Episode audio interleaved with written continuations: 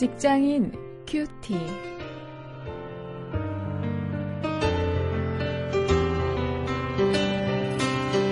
안녕하십니까. 5월 16일 오늘도 출애굽기 18장 13절부터 27절 말씀을 가지고 리더십, 이런 주제를 가지고 함께 말씀을 생각하려고 합니다.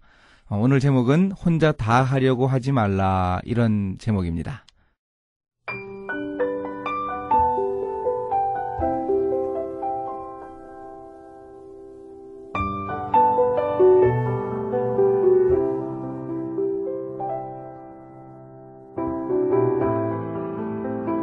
이튿날에 모세가 백성을 재판하느라고 앉았고 백성은 아침부터 저녁까지 모세의 곁에 섰는지라. 모세의 장인이 모세가 백성에게 행하는 모든 일을 보고 가로되, 그대가 이 백성에게 행하는 이 일이 어찌미요?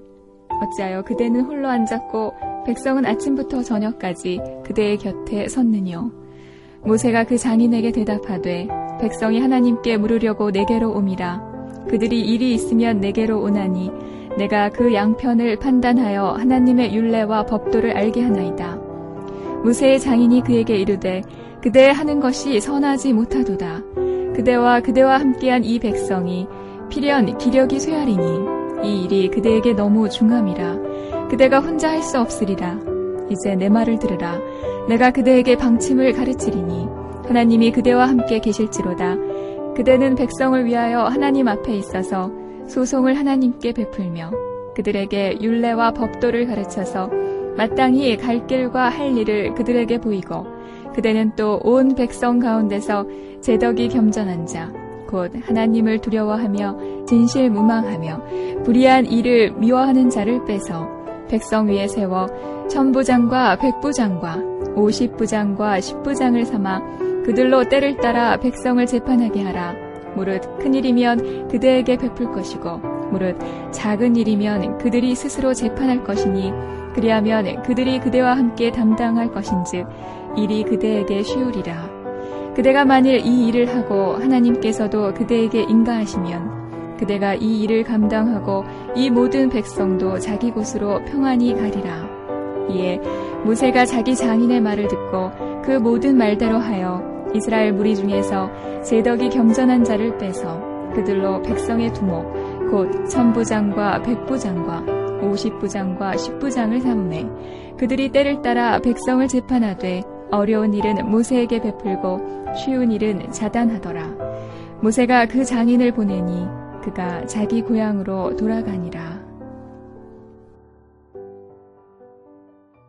오늘 본문 속에서 이스라엘 백성들을 재판하는 모세의 모습을 우리가 볼 수 있습니다. 모세는 하나님과 이스라엘 백성들의 중재자 역할을 했지요. 물론 이제 어제 우리가 보았던 모세의 장인 이드로가 그 모든 과정을 지켜보는 그런 상황 가운데 있습니다. 하나님의 뜻을 알기 원하는 백성들이 재판을 요청해서 그 재판 사건들을 모세가 혼자서 다 처리하고 있는 모습을 그의 장인 이드로가 보았습니다.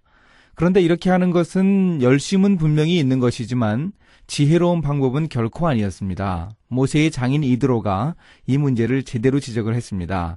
본문 18절 속에서 그렇게 이야기하죠. 그대와 함께한 이 백성이 필연 기력이 쇠할 것이라, 이렇게 이야기합니다. 혼자만 열심히 하는 것, 이것이 오늘 우리에게 직장에서 요구되는 바람직한 리더십은 아닌 것, 그것을 우리가 좀 생각할 수 있어야겠습니다. 이제 19절부터 27절을 보면 이스라엘의 사법 제도가 탄생하는 그런 모습을 우리가 확인합니다. 자기 장인 이드로의 제안을 따라서 이스라엘의 새로운 재판 제도를 모세가 이제 제정하는데요. 그것은 다름 아니고 천부장, 백부장, 50부장, 10부장, 이런 그 중간 관리들을 엄격한 그 원칙에 따라서 심사해서 선출을 하는 것이었습니다. 그래서 그들 공동체 안에서 생기는 작은 문제들을 차례로 판결을 하는 것입니다. 그렇게 판결을 하고 어려운 소송 사건들만 모세에게 가지고 와서 해결을 받도록 한 것이지요. 말하자면 오늘날의 삼심 제도와 비슷한 그런 사법 제도를 이제 모세가 채택을 한 것입니다. 당시 이스라엘 백성들의 수요가 장정만 60만 명이었던 것을 고려할 때 이런 방법은 효과적인 리더십의 위임이라는 것을 우리가 확인할 수 있죠. 가장 바람직한 그런 재판 제도가 아닐 수 없었습니다. 이런 제도가 이 이드로의 제안을 통해서 이루어졌다고 하는 사실을 우리가 좀 기억할 수 있어야 하겠습니다.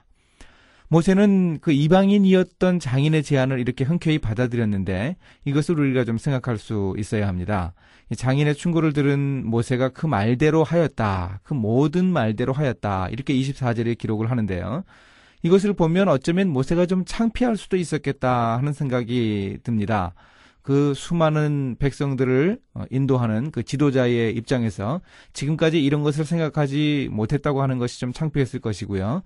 또 장인이 제안하는 그 제안을 그대로 따른다고 하면 자기의 잘못과 실수와 자기의 능력 없음을 인정하는 것이었기도 했을 것입니다.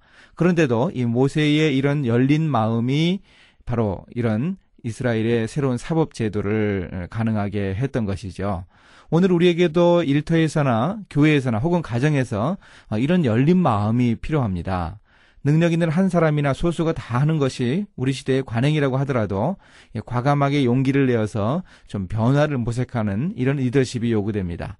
조직과 제도 이런 것들의 변화가 필요하다면 과연 그 변화를 어떻게 가져올 것인가 한번 우리가 생각할 수 있어야 합니다. 무엇이 변화를 막고 있는지 한번 생각해 보시고 바람직한 리더십, 바람직한 조직을 위해서 우리가 좋은 것들은 배우는 그런 열린 마음을 다 가질 수 있기를 바랍니다. 이제 말씀을 가지고 실천할 것을 생각해 보십니다. 좋은 제도를 배울 수 있는 그런 열린 마음을 가지기 위해서 나와 같은 사람들 중에 잘하고 있는 사람들을 벤치마킹할 수 있는 이런 열린 마음을 좀 우리가 가질 수 있어야 하겠습니다. 또 함께 할 수 있는 리더십, 나 혼자 하는 것이 아니고 다른 사람들과 책임을 나누어서 위임해서 바람직한 리더십을 가지는 이런 자세도 좀 우리가 배울 수 있기를 바랍니다. 이제 기도하시겠습니다. 하나님, 혼자 다 하려고 하는 고집스러운 열정을 조금 잠재우고 함께 일을 나누어서 효율적으로 일할 수 있는 그런 제가 될 수 있도록 해주옵소서. 열린 마음을 가졌던 이 모세를 보고 저도 좋은 것들을 배워서 바람직한 리더십을 가질 수 있도록 인도하여 주시기를 원합니다. 예수님의 이름으로 기도했습니다. 아멘.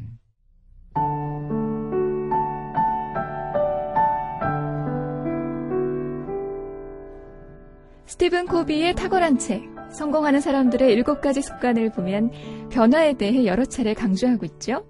이 세상이 부단히 변화하기 때문에 변화하는 세상 속에서 아무런 변화 없이 산다는 것은 자기 발전을 포기하는 것입니다.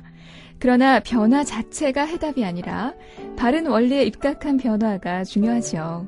코비가 제시하는 원리란 학문적인 진리를 말하는 것이 아닙니다. 그가 드러내어 말하진 않았지만 그것은 보다 근본적입니다. 우리 크리스천들에게 있어서는 변함도 없으시고 회전하는 그림자도 없으신 하나님, 혹은 성경 말씀 그 자체라고 이해하면 됩니다.